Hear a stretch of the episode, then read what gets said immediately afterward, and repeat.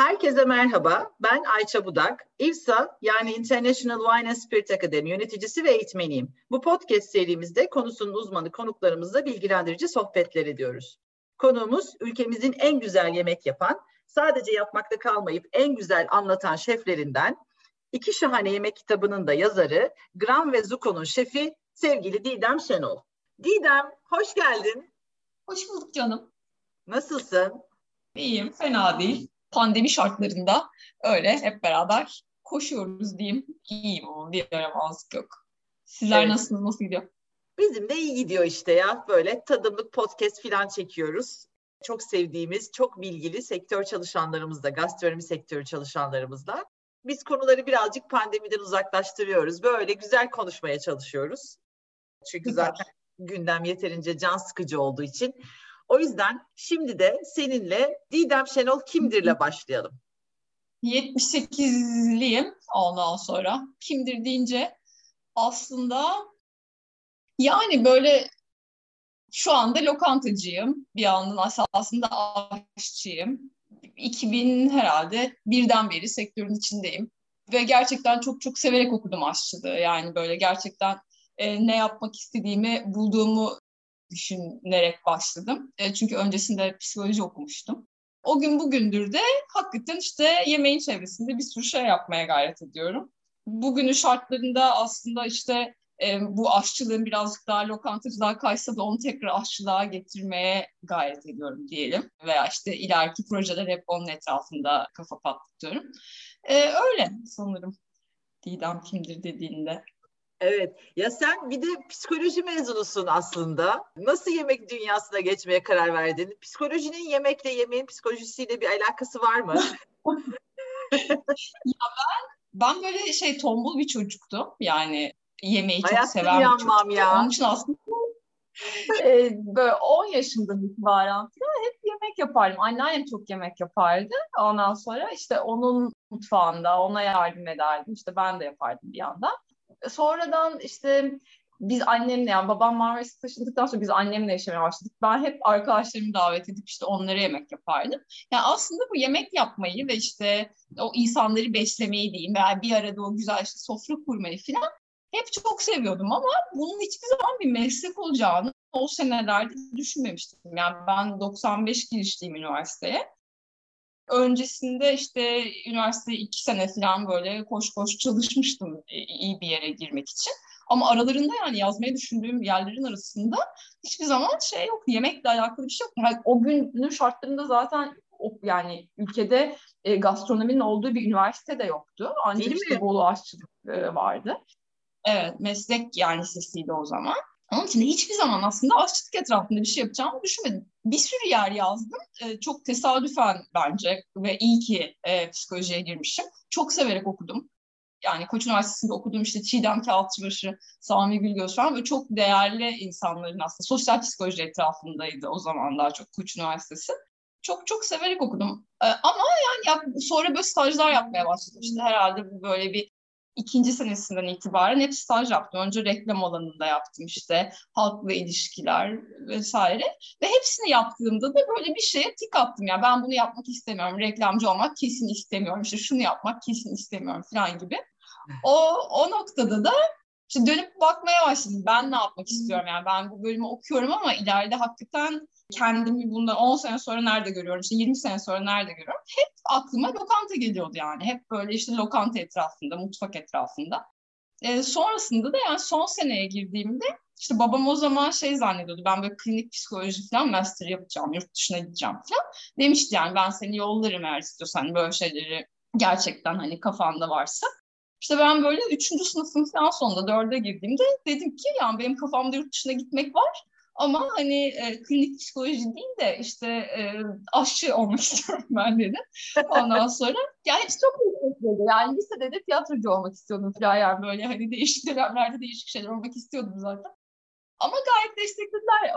Sonrasında da işte okul çok pahalıydı. Onun için şeyi bitirip, psikolojiyi bitirip bir sene babamla çalıştım. Ee, bir, bir para biriktireyim de kenara koyayım işte falan diye babamın o hayatı öğretme metotlarından. E, iki de öyle olmuş. Çok şey öğrendim. Bir seneyi orada onlarla geçirdim işte 2000. Sonra 2001'de de New York'a gittim aşçılık okumaya. Yani bence psikolojinin bugünkü etkisi aslında yemeğin psikolojisi, psikolojinin yemeği falan o, o kafadan çok bence e, çalışanlarla yani beraber vakit geçirdiğin ve aslında ekip olduğun, yan yana durduğun insanlarla olan ilişkileri ve şeyi belki birazcık daha başka insanlara göre daha farklı bakabiliyorumdur diye e, ümit ediyorum psikolojiden dolayı. Ama o da böyle bir hiçbir zaman hani şey gibi metodal bir şey değil de hani hep dinlediğin ve aslında sosyal psikolojinin insan hayatını nasıl etkilediğinden yola çıkarak birazcık.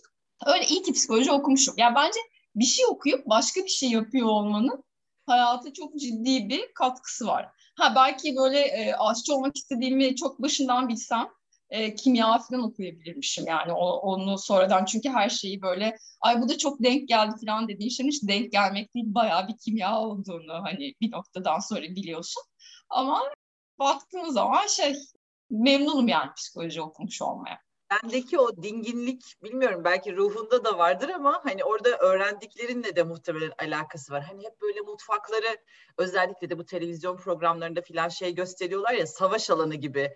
Hani herkesin birbirine bağ, bağırdığı, telaş ettiği yerler gibi. Eminim senin mutfağın hiç öyle olmamıştır yani. Yani şey Maya döneminde bir dönem e, hiçbir zaman o gördüğün gibi bir şey olmadı ama yine de hani benim gördüğüm bu dinginlikten de mesela yavaş hareket eden insana hakikaten tahammül edemiyorum. Hele mutfakta böyle, böyle yavaş yürüyorsa falan ve içim çekiliyormuş gibi oluyor. Yani dingin olmak ruh olarak başka bir şey ama iş olarak da yani kesin o hıza e, adapte Tabii. olabilen biri olması gerekiyor. E, bir yandan işte 2-3 adım sonrasını hep planlayabilmesi gerekiyor. Yoksa zaten e, olaylar sarpı sarıyor yani o servis sırasında.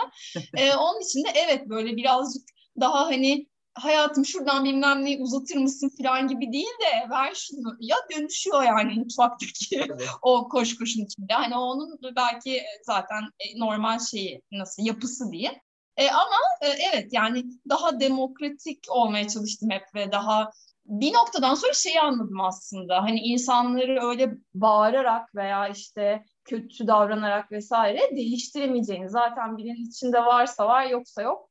E, öyle olunca hani devam etmemeyi seçerek daha böyle radikal şeylerle aslında e, bir düzen kurmanın şeyden sürekli böyle kafaya vura vura o bizim eskiden aslında yani o Fransız ekolü birazcık hani benim yurt dışında çalıştığım yerlerde de öyleydi. Yani sana sürekli kötü davranılıyor ve sen e, onun içinden çıkmaya çalışıyorsun. Hani hem ruh hem de beceri olarak. E, hani o bir eğitim o da ama e, bence artık günün şartlarında biraz fazla bana e, harş geliyor. Onun için de böyle daha işte yumuşak bir şey yapmaya çalışıyorum. Ha doğru mu yapıyorum yanlış mı yapıyorum o tabii o da bir başka bir konunun yani bir saat falan üzerine onu da konuşuyoruz. biraz. Peki kendi yerini açılana kadar nerelerde çalıştın? Aslında ilk Amerika'da çalıştım. Orada böyle işte bir e, şefin yani Eleven Madison Park diye bir restoranın e, hmm. Carrie Hefner diye o zaman şefi vardı. Onun böyle kapısında yatmıştım beni stajyer olarak alsın diye. Sonra aldı. Sonrasında da o zaman benim işte bu vizelerim el vermiyordu. Öyle olunca e, çok cüzi bir şey işte ücret karşılığında aslında beni işe de aldı bu vize şeylerini falan, hmm. falan imzalayıp bir sene e, orada çalıştım. Esasında yani bu totaldeki eğitimden çok yani aşçılık okulundan çok bence hani sonradan çalıştığın yerler hayatında çok belirleyici oluyor. E, oradan döndükten sonra e, lokantada yani Nupera'da ufak yemekleri yapmıştım yukarıda. Orada çalıştım. O da bence hani hayatımın dönüm noktalarından bir tanesi. Sonra TUS'ta çalıştım. O kısa sürdü. Sonra da Marmaris'e gidip zaten Dionysos yani babamda çalışmaya başladım. E, o bayağı 4-5 sene sürdü. Yani bugün yaptığım yemeğin aslında ne yapmak istediğime veya işte ne çeşit bir şeyle mutlu olduğumu falan o güneyde yaşadığım dönemde öğrendim ve karar verdim diyeyim biraz. Hani Türk yemeğini daha fazla tanıdım. Yani çünkü o kadar orada küçük bir ekip ve çok saat çalışıyorduk ki işte kuzuyu da benim açmam gerekiyordu. İşte e, atıyorum servise de ben giriyordum ama zeytinyağları da yani her koldan şeyi bir arada yapmaya çalışıyordum. Onu o kadar çok yaptığın zaman da müthiş tecrübe ediniyorsun tabii. Yani çünkü aşçılık okulunda bir şeyleri sana bir kere öğretiyorlar. Hani Tabii. Bunun sistemi budur, bunun da sistemi şudur diye. Sen ancak böyle işte kasalarca kalamar ayıkladığında kalamarın tam neresinden çektiğinde ne olduğunu biliyorsun. İşte balık bir kere açtığında yamuk yumuk açıyorsun ama yüzlerce açtığında işte onda da aynı formata geliyorsun. Ne kadar önce tuzlarsan ne olduğunu işte kimse sana söylemiyor aslında. O her aşamasında tadarak öğreniyorsun sen. Yani onun için hani aşçılık eğitim olarak tabii ki önemli yani eğitim almak önemli ama o alaylılığın da kesin ona e, faydası var yani. Ne kadar süre mutfakta e, vakit geçirdiğinin. Şey aşçılık okulları arttı ama gerçekten yani gastronomiyle alakalı okullar çok daha fazla arttı.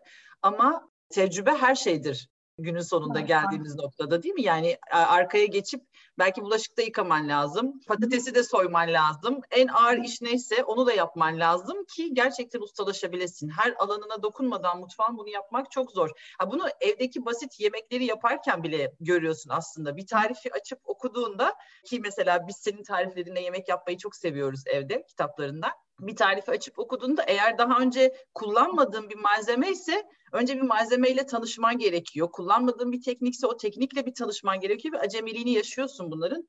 O yüzden hani okuldan mezun olup da kendi mekanımı açtım ben. Çok da mantıklı bir şey gibi gelmiyor. Ancak tecrübeli bir aşçı yok tabii. bir anlamı var. O zaman da o okulu okumanın bir anlamı var mı tartışmak lazım zaten. Ya ben e, işte lokantayı açtığımda okulu bitirdiğimden herhalde işte 8 sene falan sonraydı yani açtım. 7-8 sene sonraydı. Ona rağmen yani çok acayip şey öğrendim. Yani zaten aşçılık bir tarafa, lokantacılık daha da başka bir format. Ama yani mesela Maya'yı açtığımda işte e, bir bulaşıkçımız bir gün böyle sigaraya çıkıp sonra gelmedi. Ondan sonra bir gün falan ağlamıştım böyle adamcağız e, işi bıraktı ve gitti diye. Sonra da işte o kadar uzun süre bulamadım ki kimseyi. Hakikaten işte neredeyse böyle bir buçuk ay falan ben yıkadım. E, ek, yani ekibin hepsinin zaten bir işi var ve onları yapıyorlar. O zaman da yani işte bu tarz bir sürü şey yaptığında bir kere karşındaki insanların limitlerini anlamış oluyorsun. Yani o sadece hani birine git şunu yap demek çok kolay ama bir kere neyin yapılabilir olduğunu, neyin yapılamaz olduğunu veya sana aslında yapılamaz diye gelen şeyin aslında sen yaptığında yapılabilir oldu. Bu stajyerler için özellikle yani ay o da mı yapacak? Bugün bunlar sığmaz. Sığar yani çünkü ben yaptım daha önce yani o kafanın nerede tavanı çarptığını sen deneyimlediğin noktada aslında insanlar için de nerede çarptığını bir noktada biliyor oluyorsun. Onun için de şeyin çok değerli olduğunu düşünüyorum. Yani o her şeyi yapmak, insanlarla birlikte çalışmak zaten hani kendi içinde zor. Bir de Türkiye'de mesela yurt dışında yok o. Herkes kendi işini yapıyor ve e, kimse kimsenin az yapmış, çok yapmış onunla ilgilenmiyor. Kendisine zaten biliyor ki birileri görüyordur yani. Bizde öyle değil yani. Herkes sürekli kendi yaptığı işi başka yap yani yanında çalışanlarla mukayese ediyor. Hani öyle bir dünya olmasına da gerek yok aslında. Ee, ama işte şey sen ne kadar bilirsen işte dediğin gibi tam her istasyonu, her şeyin ne kadar ele aldığını yani hamsi bir günde kaç kilo hamsi ayıklayabilir bir insan? Hani yani belki uyduruyorum sabah 12 saat verirsen çok ayıklar da 12 saat kimse hamsi ayıklayamaz zaten. Ruhen de ayıklayamaz. Yani onun şeyi nedir işte en üst noktası nedir falan hani oralardan bence evet e, en önemli şey tecrübe hakikaten bu meslekte diye düşünüyorum. Gerçekten öyle. Peki seni en çok etkileyen tecrüben ne oldu? E, herhalde o kölelik kısmı yani o e, şey e, çok acayipti. Yani ben aslında normalde akşam servisinde çalışıyordum. Yani akşam yemeği servisinde çalışıyordum. Onda gidiyordum.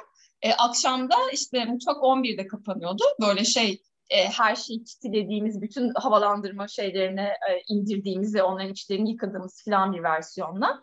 11.30 falan gibi de e, akşamleyin yani 11.30-12 arası çıkıyordum. İşte eve de yürüyordum zaten böyle hani parasız vesaire. Ya o, o zaman da böyle o her gün 15 saat, 14 saat yani onu yakaladığın noktada da işte bu 6 ay sonra falan hep ağlıyor oluyorsun.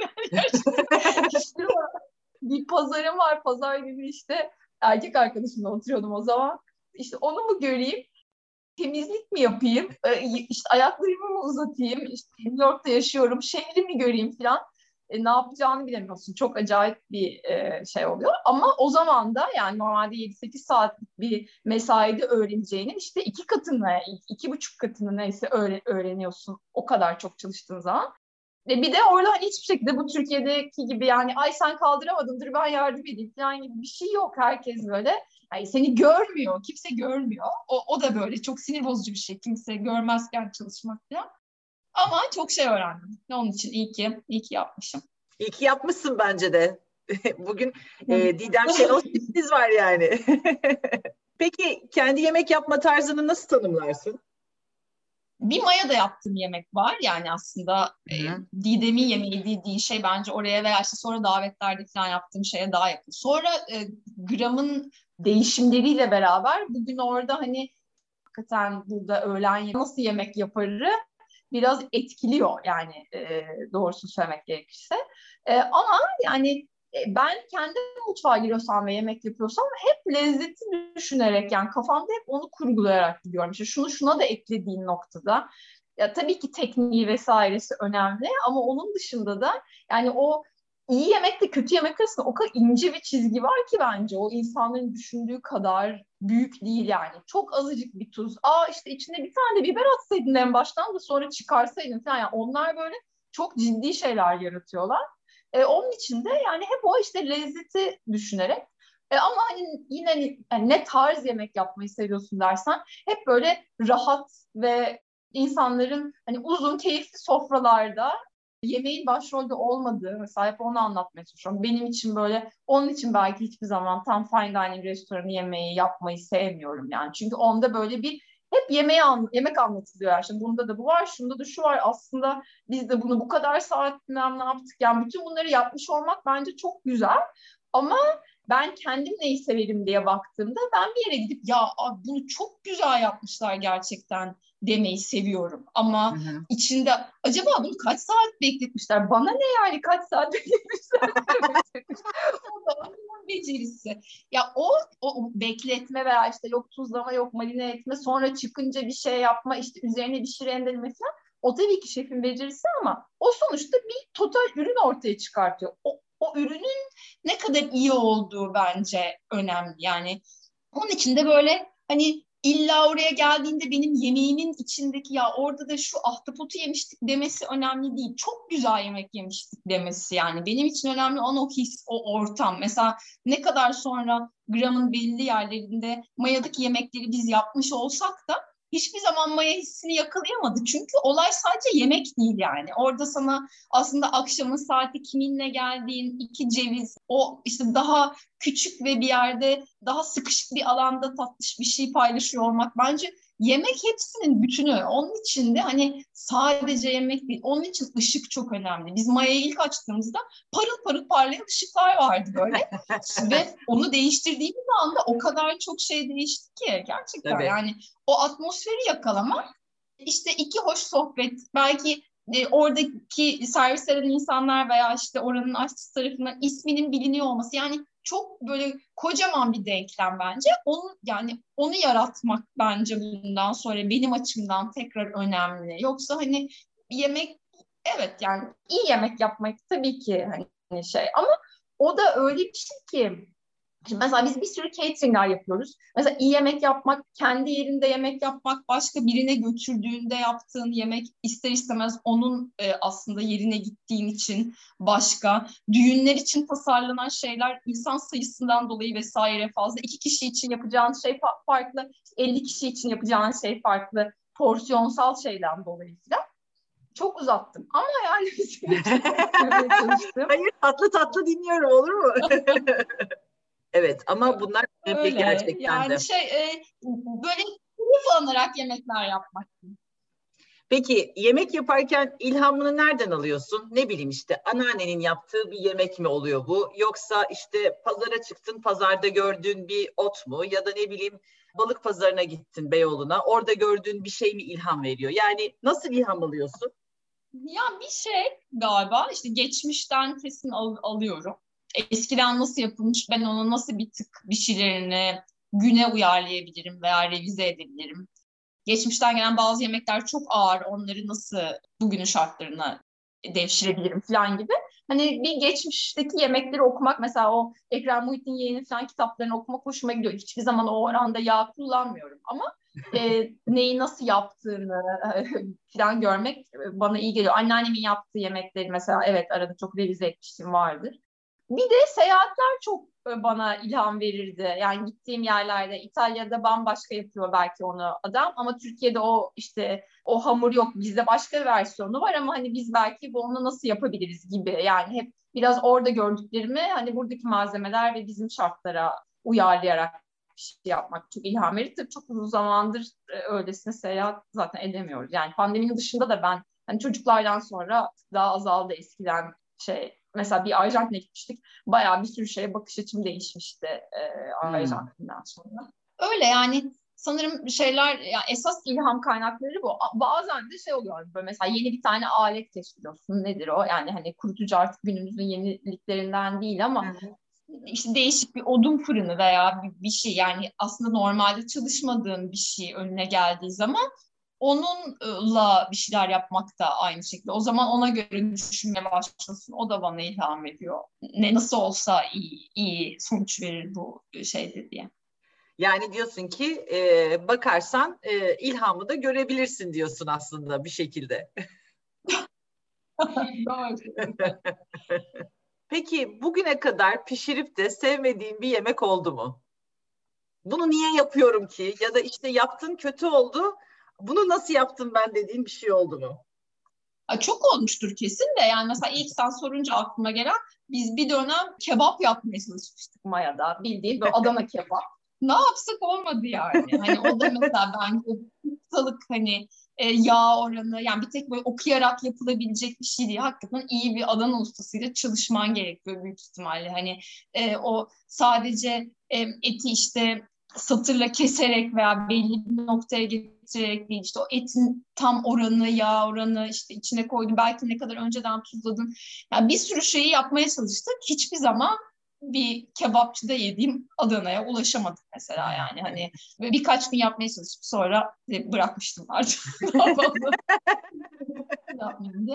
yani çok tatlı yapmayı seven biri değilim ben. Onun için hani tatlılarım çok özellikle böyle nasıl söyleyeyim kekvari şeylerim falan evde de yaptığım zaman işte iki kere çok güzel olur, bir kere çok kötü olur yani. Hani onlarda da böyle süper e, yani yemek yapmaya hakim olduğum kadar en azından diyeyim pastaneye hakim değilim kesin. Ha, ya, başkasının yaptığına çok güzel ukalalık gelirim ama bu konu kendi olunca biraz e, o, o da öyle. Öyle sanırım. Yani ben deniz mahsulü pişirmeyi seviyorum çok. Sebze deniz mahsulü. Yani onların etrafında. Mesela çok hamurcu da değilim yani. Çok hamurla hmm. da ilgili bir şeyler yapamam. Yani börek aç desen açamam büyük ihtimalle. Daha böyle mezesel işte deniz mahsulleri, balık hani öyle şeyleri seviyorum. Hmm. Peki gram, maya, zuko bunlar birbirinden aslında farklı farklı yerler. Bunlar nasıl yola çıktı? Ya Maya e, aslında işte Marmaris'ten dönmüştüm. Kendime dükkan aramaya başladım ama bir yandan da akşamları çalışmak istemiyordum böyle full 5 e, sene hiç durmadan akşam çalıştığım için şeyde otelde. İşte ben böyle bir öğlen yemeği yerimi olsa. Ondan sonra ilk Okan'la bakmaya başladığımızda şarküteri açalım istiyorduk. Böyle şarküteri, mezeler satılım falan öyle. Ama e, bulduğumuz dükkanlar hiç ona elverişli olmadı yani. Biraz Türkiye'de böyle yapacağın konsepte göre dükkan değil de bulduğun dükkana göre konsept ol, oluyor ister istemez. Çünkü işte o dil paraları vesaire her şey bir şey olduğu için. E, Maya'da bulduğum yani ya Karaköy'de bulduğumuz dükkanda aslında kirası olarak böyle şarküteri olabilecek bir yer değildi. Bildiğin lokanta olması gerekiyordu yani falan. İyi ki de olmuş.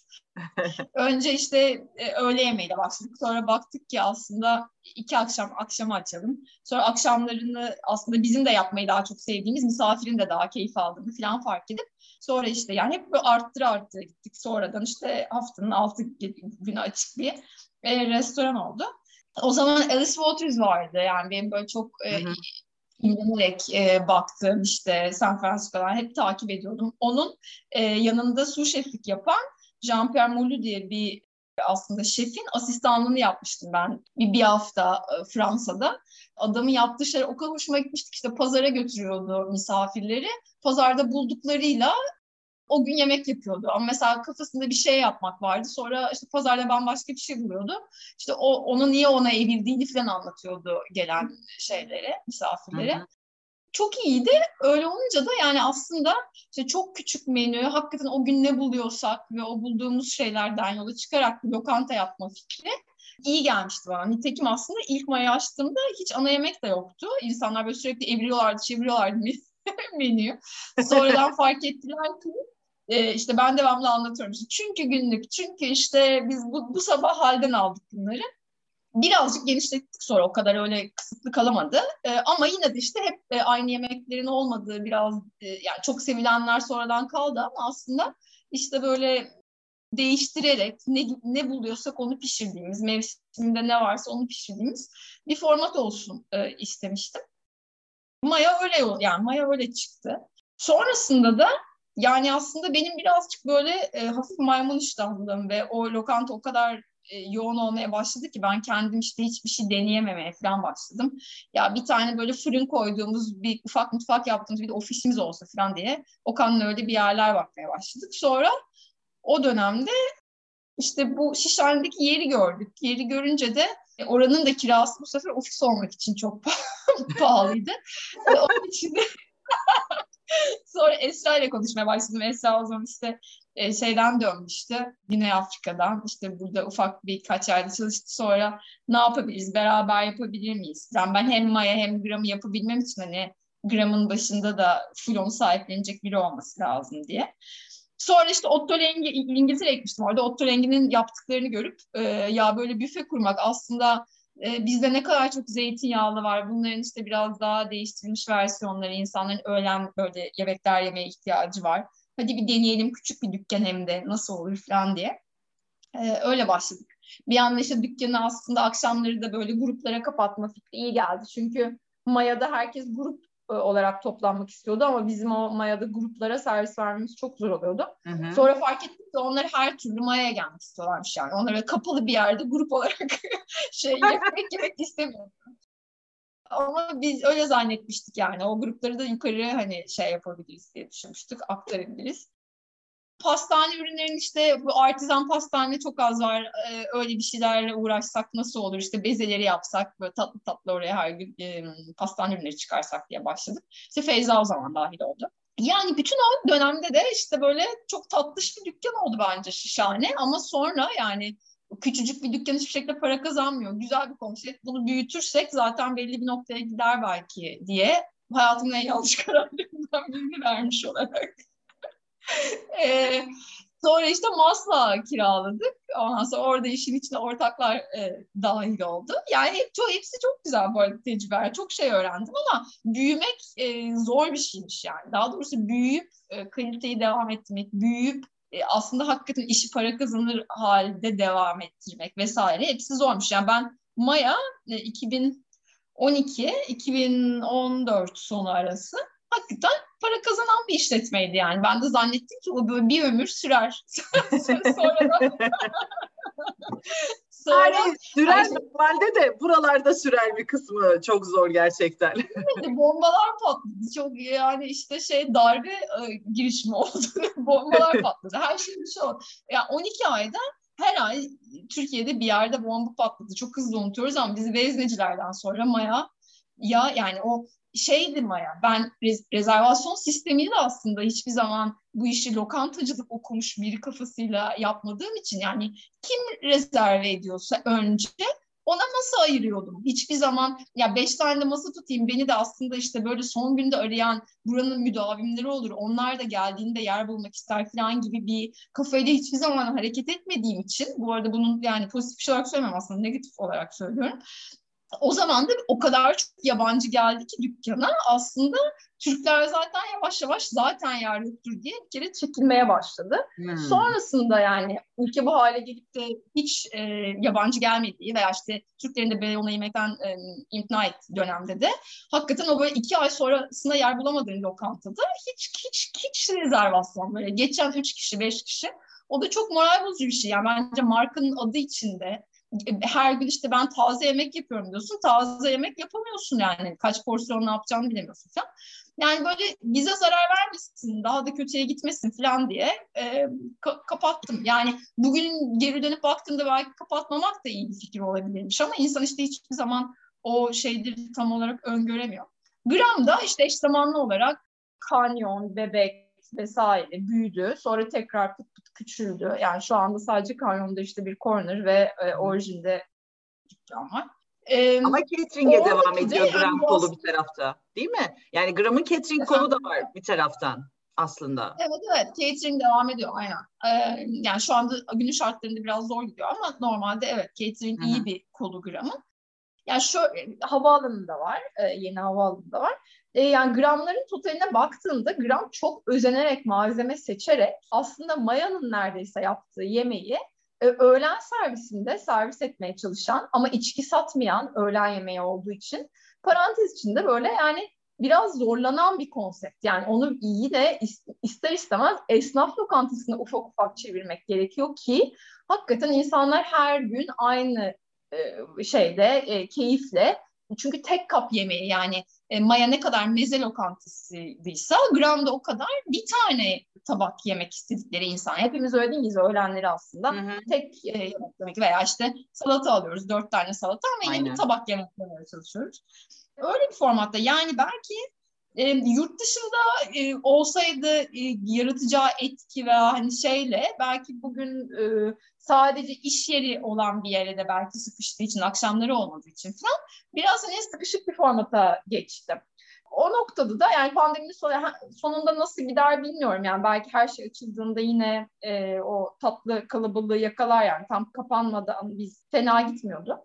Zuko'da aslında işte insan yani bu tarz yemekleri yapabilmek için veya işte o cateringlerdeki o özeni sağlayabilmek için, gramı istediğin gibi döndürebilmek için aslında bir yandan da çok daha herkese hitap eden yani gence de hitap eden işte fiyat aralığı olarak da şey olarak da lezzetsel olarak da herkese hitap eden bir konsept yaratma gayesiyle yani birazcık sokak yemeklerinden yola çıkarak bizim kokorecimizi herkes beğeniyordu. E, o zaman niye e, bir işte böyle hızlı al git bir yerde kokoreç satmayalım falan e, gibi bir fikirle yola çıktı. E, şu anda aslında senin haberin var mı tam bilmiyorum ama bir yandan da yemek sepetinden sattığımız yani aslında paket olarak sadece sattığımız hiçbir yerde mağazası olmayan, dükkanı olmayan e, Helga diye bir schnitzelcimiz ve e, Meziyet diye bir tane mantıcımız var. e, bu, bunlar pandemiyle gelişti aslında. e, ve de fark ettik ki aslında Türk insanı en çok şnitzel seviyormuş. Yani ben bu kadar zamandır aslında e, işte e, Zuko'daki e, burger ve yani orada mesela şeyin o kadar fazla ki rekabet yani e, Maslak'taki burgercilerin sayısının şeyi yok herhalde. Onun içinde hani orada belki dükkan açıkken farklıydı da şu anda e, sadece paket yapmaya çalıştığım noktada onu işte Schnitzel'le yani Hegel'le mukayese ettiğin zaman çok ciddi bir fark var. Onun için şu anda mesela orada en iyi işi aslında Helga yapıyor diyebiliriz. E, böyle şey. Öyle yani her her telden bir şeyler yapmaya çalışıyoruz gün itibariyle. Evet bir de gram evde var. Gram Ev'de de aslında pandemi öncesinde evet. ortaya çıkan bir proje. Ee, pandemiden çok önce ortaya çıkan bir proje. Şimdi bir sürü restoran mecburen o Lego yemek diye tabir edilen e, hani parça parça malzemeleri gelen senin evde birleştirip pişirdiğin türdeki e, şeylere gidiyor. Yani seninki acayip bir öngörü mü desek acaba bu gram evde için? Evet bir de o çok acayip emek. Esra bir sene boyunca her hafta altı yemek e, aslında yapıp fotoğrafladılar yani onlar. Ki çok fazla yani 360 tane yemek var elinizde şu anda işte kare kare fotoğrafı çekilmiş Hı-hı. yapım aşamalarının malzemeleri vesaire. Ama Gramev'de yani Gramev'de 2016-2017 şeyi e, fikri bir yandan eş zamanlı olarak Türkiye'de aslında e, zor bir konsept olduğunu gördük. Ama biz zaten lokantacı olduğumuz için hani bize yan tarafta yapması zor değil ama eğer sadece onu yapıyorsan iş kolu olarak e, bir yandan zor bir konsept.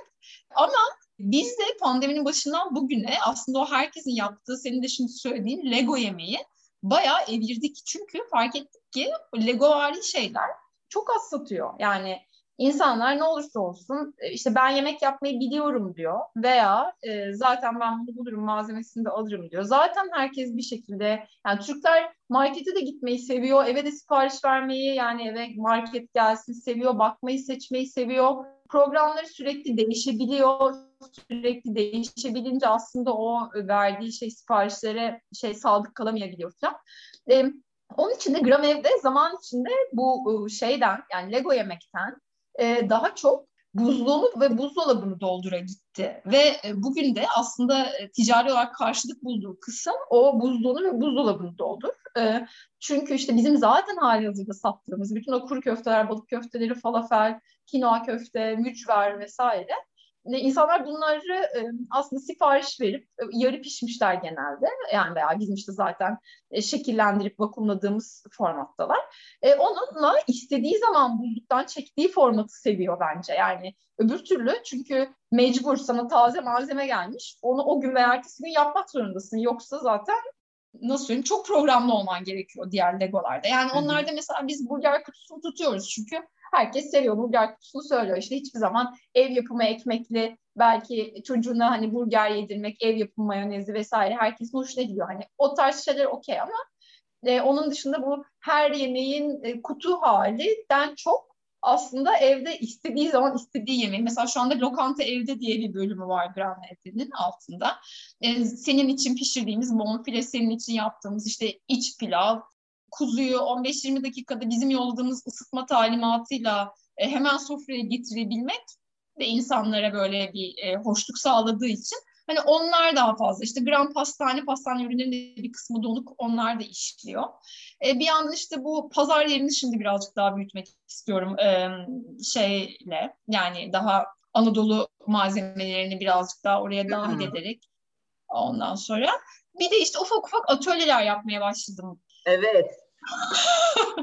bir yandan. Yani onlar da ya onu en çok şu anda en çok ne yapmayı seviyorsun desem işte atölye değilim herhalde. Yani çünkü o sohbeti seviyorum. Biraz anlatmayı, birazcık insanlarla beraber tatmayı, onların yorumlarını falan. Hani o çok daha besleyici bir şey baktığın noktada. Orada da kitler yolluyoruz. Yani kitli kitsiz alabiliyorlar ama kitler yolluyoruz eğer isterlerse o kitleri beraber tadıp kitle yolladığımız malzemelerle onların o anda ufak tefek yaptığı şeyleri birlikte tatmalarını sağlayacak bir şey yaratmaya çalışıyorum. E, onda da yani böyle hiçbir zaman hani tam böyle bir yemek programı gibi işte şimdi bunu yapıyoruz sonra bunu karıştırıyoruz şimdi fırını şunu ayarlayın falan gibi değil de yani öyle bir şeyim hiç yok. E, ama hani püf nokta öğrenebileceği herkesin veya biz aşçı olarak neyi niye yapıyoruz? E, nasıl tadıyoruz? Ne neyle yakışıyor? niye öyle oluyor falan gibi hani öyle sohbet dinlemek isteyenleri aslında dahil etmeye çalıştım. Ee, bir de böyle bir kısmı var Gram Evde'nin. Hardalı kaçırdım, hardalı bekliyorum yapmadı tekrar. Yapacağım tekrar, aynen. Hardal eğlenceli ya. Evet senin bir de hoşuna gider yani. O kadar evet, hani evet. lezzete çok hakim olduğu için ben cep koku ve lezzete. Hmm, bu hafta galiba cumartesi günü pestolar var değil mi? Evet pestolar var. Yani Öyle aslında her şeyden yani pest, Evet, pesto ezmek demek ya yani aslında her şey ezerek her şey yapılabilir ve de o yani kuru yemişle işte ot veya her neyse onların bir araya getirilmesinden de işte et sosu da olur, makarna sosu da olur, işte gerekirse peynir yanı da olur. Yani bir sürü şey olabilir biraz anlatmak adına. Biz onları nasıl hazırlıyoruz? Biraz onlara böyle ufak ufak yollayıp bir tanesini de birlikte yapacağımız falan bir versiyon. E, bu cumartesi. Belki işte sevgililer gibi pazar öyle olunca bir gün önceden hazırlayıp bir gün sonra yerler falan diye düşünerekten. Süper. İki tane de kitap yazdım bu arada. Biraz gram biraz maya ve kızınız Defne'yi oğlumuz İskorpit'e. Biz çok severek kullanıyoruz evde kitapları. Benim eşimin de en sevdiği ya bu kadar mı güzel anlatılır, bu kadar mı net anlatılır, her şey tam ölçümü olur, hiçbir şeyin gizlenmediği. Çünkü ya yemek kitaplarında şey vardır genellikle. Ben bazen başıma geliyor. Şimdi mesela bir malzemeyi yazmış. Nerede kullanacağın yok. Tarifin içinde yok yani. E bunu ne zaman katıyorum oluyorsun.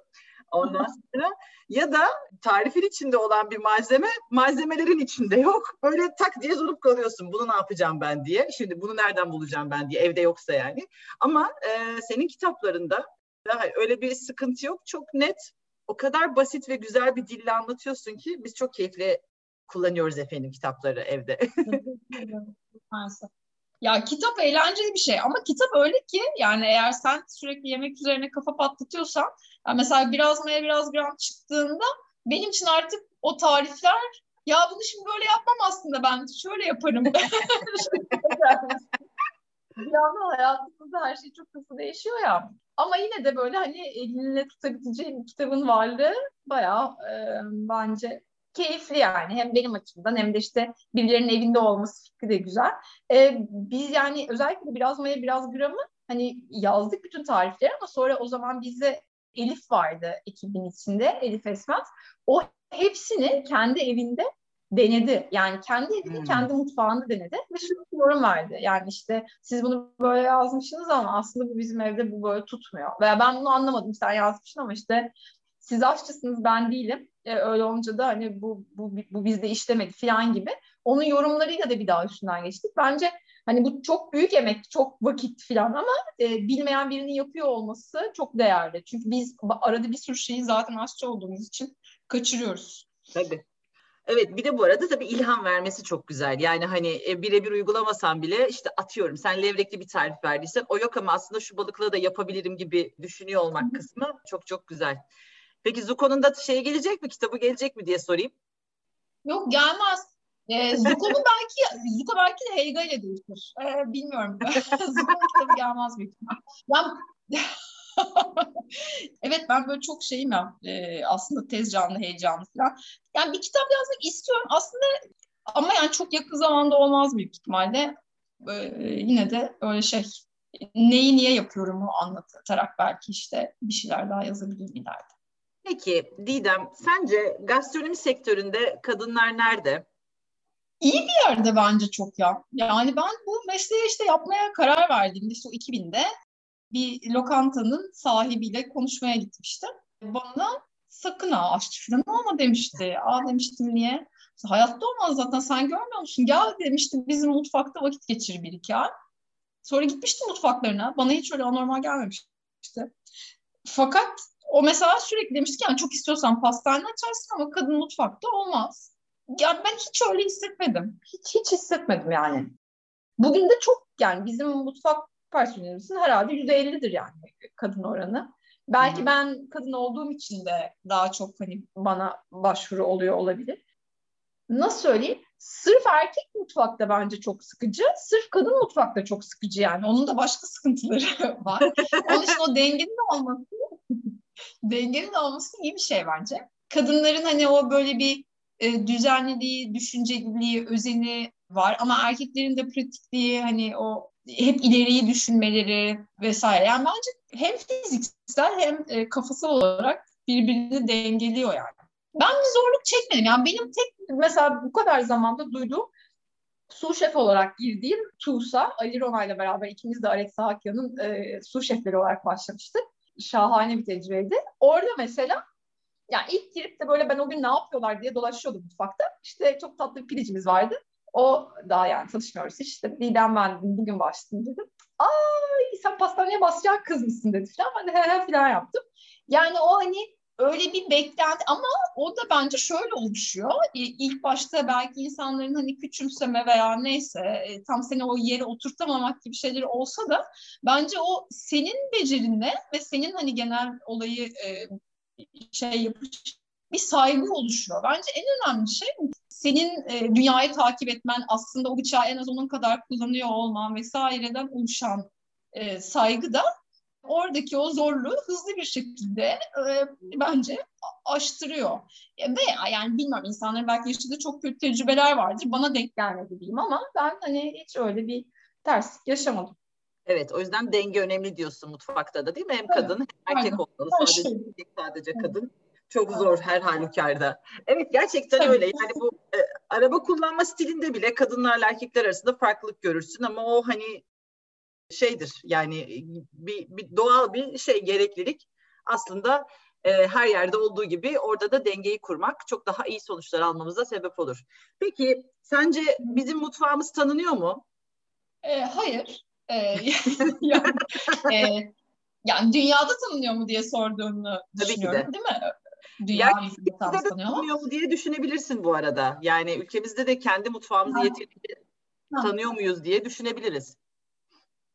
Evet doğru yani hani ülkemiz yine göreceli olarak bir yerinden herkes tutuyordur belki ama dünyada daha tanınmıyor. Ama bence aslında yani o 2012-2014 arası mesela dedim ya hani işte her şey çok iyiydi Maya vesaire.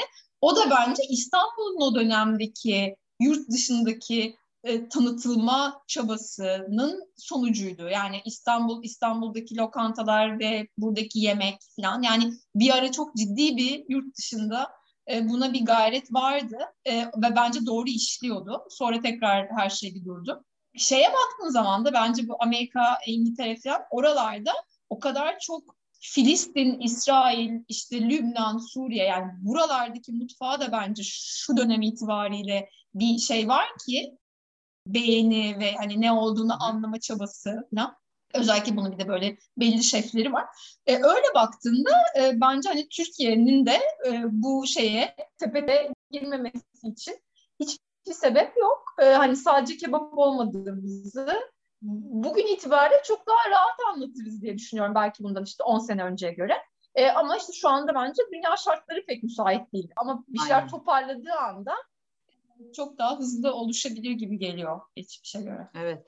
Peki nasıl daha iyi anlatırız?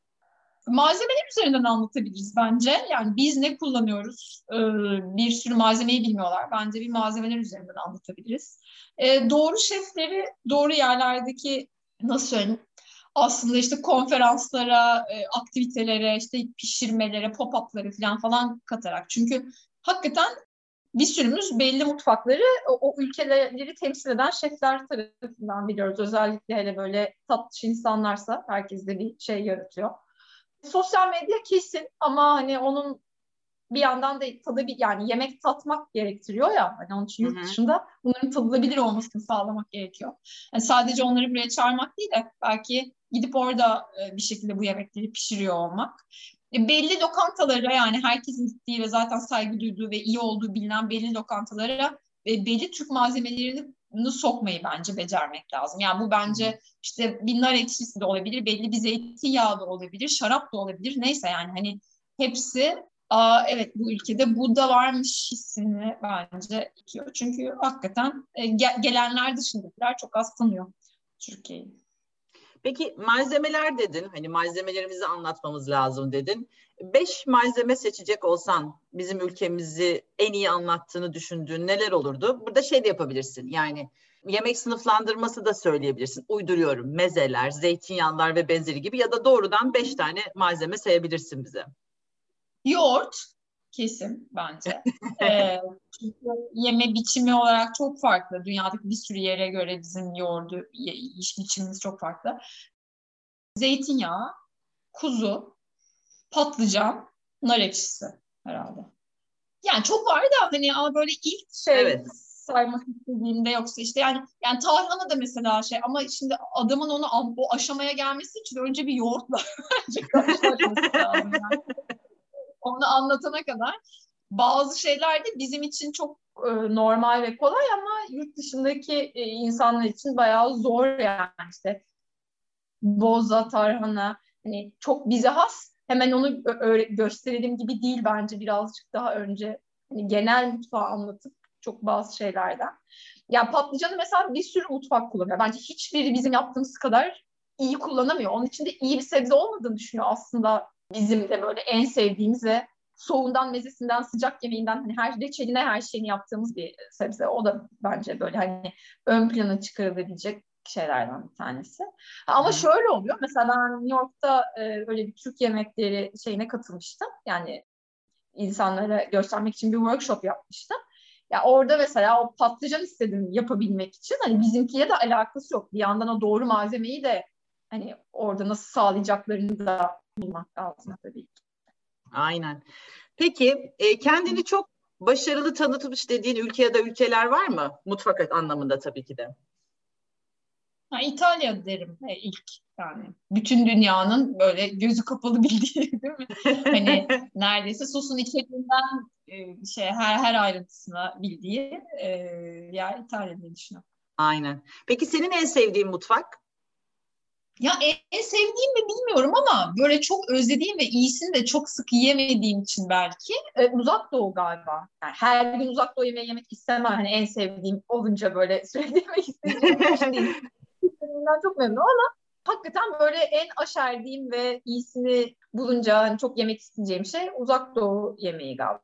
Peki İstanbul mutfağıyla Anadolu Trakya mutfağını ayıran şey nedir sence? Ya İstanbul mutfağı bence o saray kökenlilikten dolayı çok rafinenin iyi bir şey olduğu nasıl söyleyeyim bakış açısıyla gelişmiş. Yani Hı-hı. ne demek istiyorum? Ya benim babaannem falan da öyleydi mesela. Bulgur pilavı yemezdi. Pirinç pilavı yerdi. Gerçekten çok acayip mi? O hani evet. o bir duruş gibi sanki. İşte beyaz ekmek yenirdi sanki daha iyi bir şeymiş gibi. Ee, onun için de yani bence o hani İstanbul mutfağı dediğimiz işte e, belki biraz sarayla karışık olan kısmı e, daha ağır ve daha böyle işte kullandığı malzeme itibariyle de rafine olmaya çalışmış diyeyim yani o hissi veriyor. E, Anadolu ve Trakya çok daha şey aslında halkın yediği ve her yerde yetişen, her yerde bulunan işte kuzu kulağını da bulgur pilavına katıyor. Çünkü o var yani. Ay çok Hı-hı. şahane bir şey oluyor sonunda falan gibi. hani biraz daha yani bir de e, Anadolu'nun geneline baktığında da hakikaten tam orada ne yetişiyorsa onu yiyorlar. Onun için bu kadar farklı aslında mutfak var totalinde. Yani ot yetişen yer, işte otu zeytinyağı var diye zeytinyağlı yapıyor. E, işte yukarıda da hamsi var her yerde. E, doğal olarak hamsinin her şeyini yapıyor falan gibi. Yani onun için de birazcık hani ellerindeki imkanlara göre yemek pişirmişler e, diye düşünüyorum. Anadolu yemekleri ve daha doğrusu Anadolu demeyeyim bizim yemekler için hani bu Türkiye'deki total yemekler için şarap uyumu hakkında ne düşünüyorsun? Bir iki favorini öğrensek şunla şunu çok severim dediğim. Ya biz Levon'la mesela böyle bir yemek yapmıştık o zaman bir an e, Şişhane'de bir akşam. E, öküz gözü gecesi yapmıştık. Bir sürü değişik öküz gözünü değişik yemeklerle eşleştirmiştik. E, onda mesela içli köfte, e, dana kaburgadan bir içli köfte yapmıştım ben. Ondan sonra o öküz gözüye çok acayip olmuştu. Mesela bana bunu sorduğun anda ilk aklıma o geldi. e, inanılmaz bir tabak olmuştu. Yani şey uyum diyeyim. Hı hı. Yani mesela yine böyle hamsili pilav vari aslında içinde o iç pilavın baharatlarının falan olduğu bir şeyle sanki böyle beyaz kalecik karısı gibi bir hmm. e, şey güzel olabilir. Yani bence aslında o kadar çok günümüzde hani üzüm ve şarap o da o kadar iyi bir yere gidiyor ki her telden yemeğe uyum sağlayacak bence e, şeyimiz var yani e, diye düşünüyorum. Hem üzümümüz hem şarabımız sanki. E ben de onu soracaktım. Ya ben Bizim... Yok estağfurullah. Peki e, şey soracaktım ben de tam üzerine. Bir şaraplarımız için ne düşünüyorsun? Gene ülkemizin total şarapları için ne düşünüyorsun?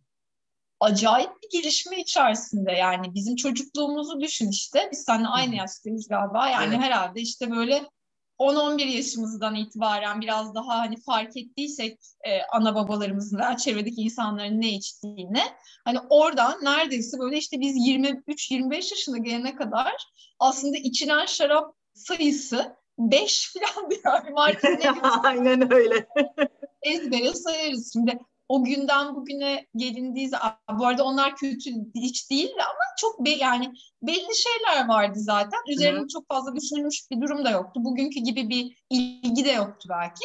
Şu anda yani şarapçılığın geldiği nokta aslında bunun çok daha fazla yani küçük e, işte yerlerinde olması, büyüğün olması, hani hepsinin kendine göre bir sürü şey, yeni şey deniyor olmasını falan bana sorarsan çok ciddi bir katkısı var. Fiyat aralığı olarak da yani bence tamam pahalılanıyor gittikçe işte vergiler vesaire hani o onu hepimiz hissediyoruz tabii ki ama baktığın zaman yine de e, hani çok keyifle içebileceğin ki ama çok da rahat hani maddi olarak da rahat alabileceğin de çok ciddi bir bence skala var e, şu anda. Favori üzümün ya da üzümlerin diyeyim ya ben kırmızı şarabı sevmekle beraber e, uyuyorum e, içe içe. Onun için e, için genelde beyaz e, şarapçıyım daha çok. Onda da e, Sauvignon Blanc seviyorum galiba. Sauvignon Blanc seviyorum. Emir Narince de seviyorum. Ya doğru şey yapıldığı noktada e, e işte nasıl söyleyeyim? Siz siz daha iyi bilirsiniz diyeyim. Doğru karışım. Ondan sonra her türlü. Ya daha böyle hafif asiditesi de olan yani ben şarboneci değil, değilim mesela da daha böyle şey şaraplar seviyorum. Asiditesi bir tık daha yüksek, daha böyle crisp falan. Yani fıçıya girmemiş öyle beyaz şarapları tercih ediyorum. Şimdi e, rakıya doğru birazcık geleceğim. Tamam. E, senin Biraz gram biraz maya kitabında rakı ile ilgili bir sayfa var. 172. sayfa. Salatalık suyu ve rakı diye başlıyor. Orada bir tarif veriyorsun. Ondan sonra da rakıya dair diye e, başlayan bir bölüm var. Kısacık oraya okuyacağım. Rakı sadece sofralarda bir eşlikçi olarak değil, yemeklerin veya mezelerin içinde de güzel bir lezzet. Rakıyı yemeklerde kullanmaya birkaç sene önce başladım. Önce anasonun yakışacağı lezzetleri ekledim. Rakı buharında midye denemem tahminimden de hoş oldu. Minik siyah midyeleri derin bir tavada zeytinyağı, sarımsak, soğan, maydanoz sapı, rakı ve çok az suyla pişirdim. Zaman içinde bazen biraz rezene, bazen küp domates eklediğim bu yemeği genelde kalabalık gruplar için değil de evde büyük bir kase içinde yiyelim diye hazırladım. Lokantada menüye rakı ile marine edilmiş kavun ve Çanakkale peynirini ekledim. Bir akşam önceden rakıta bekletilmiş kavunun yanına koyduğum peyniri çörek otu ve taze kekik ile tamamlayarak servis ettim. Bazen deniz mahsullü marinelere birkaç damla damlattım. Yemeklerin içine rakı koymak bir yana ufak mezeler eşliğinde koyu bir sohbette birkaç kadeh içmek gibisi yok. En çok da öğle vakti salaş bir yerde mümkünse deniz kıyısında içtiğim rakıdan keyif alıyorum demişsin. Yani rakıyı seviyorsun Didem değil mi? Seviyorum. çok çok güzel anlatmışsın bu arada. Ee, onu söyleyeyim. Gerçekten hani rakı rakıyı yemekte kullanmak da bu arada çok daha doğrusu alkollü içkileri yemeklerde kullanmak çok fazla yok. Rakıyı kullanmak neredeyse hiç yok. Ben bizim mutfağımız adına söyledim bu kısmı. O yüzden e, yemekte kullanma kısmını da vurguladığı için okumak istedim ben bunu. Peki şimdi sen bize bir rakı sofrası kursan neler olurdu içinde? e, beyaz peynir olur kesin. Ezine, koyunu bol. Ondan sonra söğüş karides olsun derim. İyi bir zeytinyağıyla. Yeni haşlanmış, hafif ılık falan. Ondan sonra ev yapımı lahana turşusu çıkarayım sana yanına. Aynen. evet. Tarama olsun, kızarmış ekmek. İşte yeter diye düşünüyorum. Ne dersin?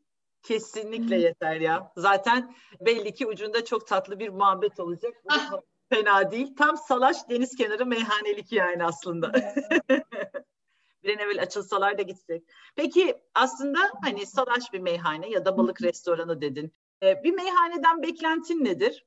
Taze meze beklerim. Yani bence en önemli olan şey hele öyle 3-5 parça yediğin mezenin iyi ve taze günlük olması yani. Hani hafif böyle ekşimiş bir yoğurt veya işte yağ fazla e, şey karışmış bir e, nasıl söyleyeyim patlıcan kızartma olmaması önemli. Yani onun için o me- mesela e, meyhane dolaplarındaki o meze kaplarının çok büyük olmaması taraftarıyım ben. Yani daha böyle günlük yapılması gibi. E, bir de Türk sanat müziği yani bu şey e, müziksiz e, meyhaneye karşıyım. karşıyım. Başka da çok beklentim yok. Yani rakıları var zaten diye düşünüyorum. Tabii ki de. Peki e, bir fine dining restoranda rakı olur mu sence? Olur. Ya fine dining restoranda bir sürü başka şey olabiliyor yani e, öyle olunca bence tabii ki rakı da olur. Nasıl kullanıldığına bağlı yani eğer bir fine dining restoranda zaten içki eşleşmesiyle aldıysak e, şeyi, e, yemeği. O zaman işte mesela o salatalık sulu rakı bence çok etkileyiciydi yani. Hakikaten hani sürekli öyle içmiyorum ama o salatalığın suyunu sıkıp da rakıya kattığında onu da belki bir büyük bir e, şey kadeh olarak değil de hani kü- küçük tadımlık olarak bir yemekle eşleştirmek bence bayağı ufuk açabilir bir sürü insanda. Öyle baktığında yani fine dining'in biraz öyle bir tarafı olduğunu düşünerekten bütün yemeği baştan sona rakıya tamamlamak da olabilir ama e, araya böyle kokteylvari veya işte karışımsal şeyler tabii ki konabilir. Yemeklere kesin konabilir zaten. Yani o demin hmm. senin de paylaştığın şeyde olduğu gibi. O iyi kavunun rakıyla marine edilmişinin mesela etkisi de çok e, hoştu bizim yaptığımız dönemde. Evet, kesinlikle. Arada İvsa'da yaptığımız, seninle yaptığımız rakı etkinliklerinde de e, onu servis ediyorduk. Bundan sonraki projelerin neler? Aklında neler var Didem? Ben Maya'yı geri açmak istiyorum galiba ya. Yani özellikle pandemi sırasında sürekli düşündükçe belki yani Gram'ın geldiği formatta onu bir tık daha küçültüp büyütmeyip diyeyim yani. Ee, hani tek yani bu İstanbul içinde olur mu bilmiyorum. Büyük ihtimal hep e, hayal ettiğim zaman hep e, güneyde bir yer hayal ediyorum. Öyle olunca belki e, full 12 ay açık olmayabilir. Belki 5 ay, ay açık olur bilmiyorum ama insan ne kadar işte çok hayal ederse sonunda bence ucundan köşesinden bir yerden yakalıyor diye düşünüyorum. İçim hep onu istiyor yani. O gerçekten yemek yaptığım, mutfağa girdiğim e, dönemi en çok özlüyorum sanırım. Çocuklarım da büyüdü artık. Araya iki tane çocuk stüdyomu düşünürsen. Aklımda öyle şeyler var. Ama yani işte ülke, hayat hani tam ne getirir, ne zaman olur tam kestiremiyorum ama hayalim şu anda o. Süper. Ya sen çok da güzel anlattığın için hani buraya kadar dinleyenler zaten çok güzel anlattığını görmüşlerdir. Daha önce e, herhangi bir etkinliğine katılanlar ne kadar güzel anlattığını görmüşlerdir. Bir televizyon programı ki eskiden vardı gibi hatırlıyorum ben hangi kanalda olduğunu hatırlayamasam da ya da YouTube kanalı gibi bir şey düşünüyor musun? Teşekkür ederim. Ya şöyle e, çok büyük emek o da bence. Yani full time bence onu yapmak gerekiyor o zaman. Yani eğer. YouTube kanalıysa hani e, doğrusunu ve hani şeyini yapabilmek adına hani o böyle benim şu andaki akışımda araya sıkıştırılabilecek çok bir şey değil. Ama ben de anlatmayı seviyorum. Yani insanlarla üzerine sohbet etmeyi seviyorum, anlatmayı seviyorum. Eğer bu Maya projesini ucunda bir noktada gerçekleştirebilirsem e, o zaman yani büyük ihtimalle o herhalde Bodrum çevresinde olur. E, onu yapabilirsem belki orada böyle e, şeyler vermek gibi işte atölyeler yapmak veya eğitimler vermek gibi hani insanları ağırlamak hmm. falan gibi fikirlerim var. Ee, dediğim gibi çok yakın zamanda olamaz herhalde ama bir noktada e, bu yani televizyon üzerinden bir, bir, bir programlık bir şeydi o. Gözüme acayip güneş giriyordu programda. Onun için böyle sürekli gözümü kısarak daha doğrusu bir sürü şefin NTV'de bir programıydı. İşte bir tanesinde de ben vardım keyifli bir şey bir yandan ama galiba ben yani e, eğer yaparsam full böyle yemek anlatmak yerine işte o demin e, atölyeleri nasıl yapmaya çalıştığımı anlatmıştım ya hani birazcık Hı-hı. daha böyle e, tadım vari. E, öyle bir şey yapmayı ger- galiba tercih ederim. Yani bugün YouTube açtığında işte Barbie ve Plaki yazdığında zaten karşına böyle onlarcası e, dökülüyor. Çok da iyileri var. Onun için hani onlardan bir tanesi olmak sanırım istemem. E, ama hani hakikaten aşçı gözüyle yemek nasıl yapılıyor? Malzeme nasıl seçiliyor? Biz neyi niye yapıyoruz? Yani veya neyi neyle karıştırdığında nasıl sonuç veriyor filan gibi. Hani böyle biraz eğlendirici, belki çok uzun olmayan, daha kısa e, öyle bir şeyler yapma fikri. Yani belki o olabilir hani YouTube üzerinden veya e, işte e, genel şeyde. Evet seviyorum ben yani böyle muhabbeti de seviyorum. insanlarla bir araya gelip anlatmayı da seviyorum. O yemek üzerine konuşmayı seviyorum. Bazen hiç aklıma gelmeyen şeyler onlarla sohbet ettikten sonra geliyor. Onun için bence beni de çok besliyor. Yani onlar hani onların hoşuna gidiyor belki ama esas beni de çok besliyor. Onun için o şeyleri seviyorum sohbetleri. Valla lokanta mayayı açma haberin çok güzel ama hani uzaklarda açacağını duymak biraz şey oldu. Ee, umarım e, hayalin gerçekleşir. Ne demişler? İstikrarda hayal hakikattir. Ee, sen hayal kurmaya devam et. Yani kesinlikle olacağına eminim ben hayalin gerçekleşeceğine. Çok şahane bir sohbet oldu. Bugün gene çok güzel çok şeyler şahaneydi. Çok teşekkür ederim. Ee, çok Karşılıklı. teşekkür ediyoruz. Ee, son olarak söylemek istediğim bir şey var mı? Yani e, aralarda böyle bence hepimizin işte bir morali bozuluyor. Özellikle bu süreçte böyle çok sıkışık hissettiğim benim de oluyor. Eminim herkesin oluyordur. Yani aşçıların da oluyordur işte şeflerin oluyordur, lokantacıların oluyordur falan ama bence bu sıkışıklık hepimizi çok daha fazla düşünmeye, işte gerçekten yan yana durduğun insanların değerini vesaire iyi gösteriyor. Onun için de yani bunun sonunda e, iyi çıkacağımızı bu dönemden ve işte herkesin lokantaları olan e, nasıl söyleyeyim özlemiyle de e, her şeyin iyi olacağına inanmak istiyorum. E, inşallah hepimiz için öyle olur.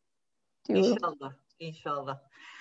Evet, çok teşekkür çok ederim. teşekkür ederiz. Biz de teşekkür ben ederiz. Ben de. Görüşmek üzere diyorum. Bir rakı sofrasında inşallah. Görüşürüz.